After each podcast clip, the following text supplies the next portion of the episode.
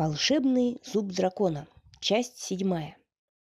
Попав в Китай, Твердоспинка прежде всего спросила, где находится гора Бессмертия Хэйшань.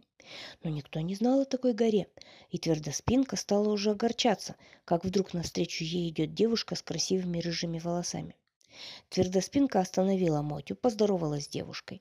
Девушка улыбнулась и ласково сказала: «Знаю, ты разыскиваешь гору Бессмертия Хэйшань.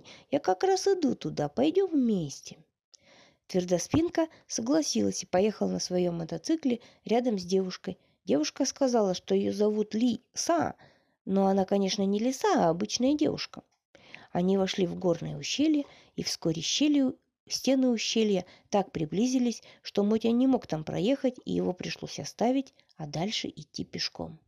Девушка Ли-Са рассказывала всякие истории и хвалила Твердоспинку, какая она умница и какая молодчина, что хочет спасти маму. Потом Ли-Са сказала: «Послушай, Твердоспинка, тебе трудно идти по горам, давай я тебя понесу». С этими словами она взяла Твердоспинку на руки и понесла. Твердоспинка оглянулась и вдруг увидела, что они приближаются к краю скалы, за которой пропасть. Вот они уже подходят к самому обрыву.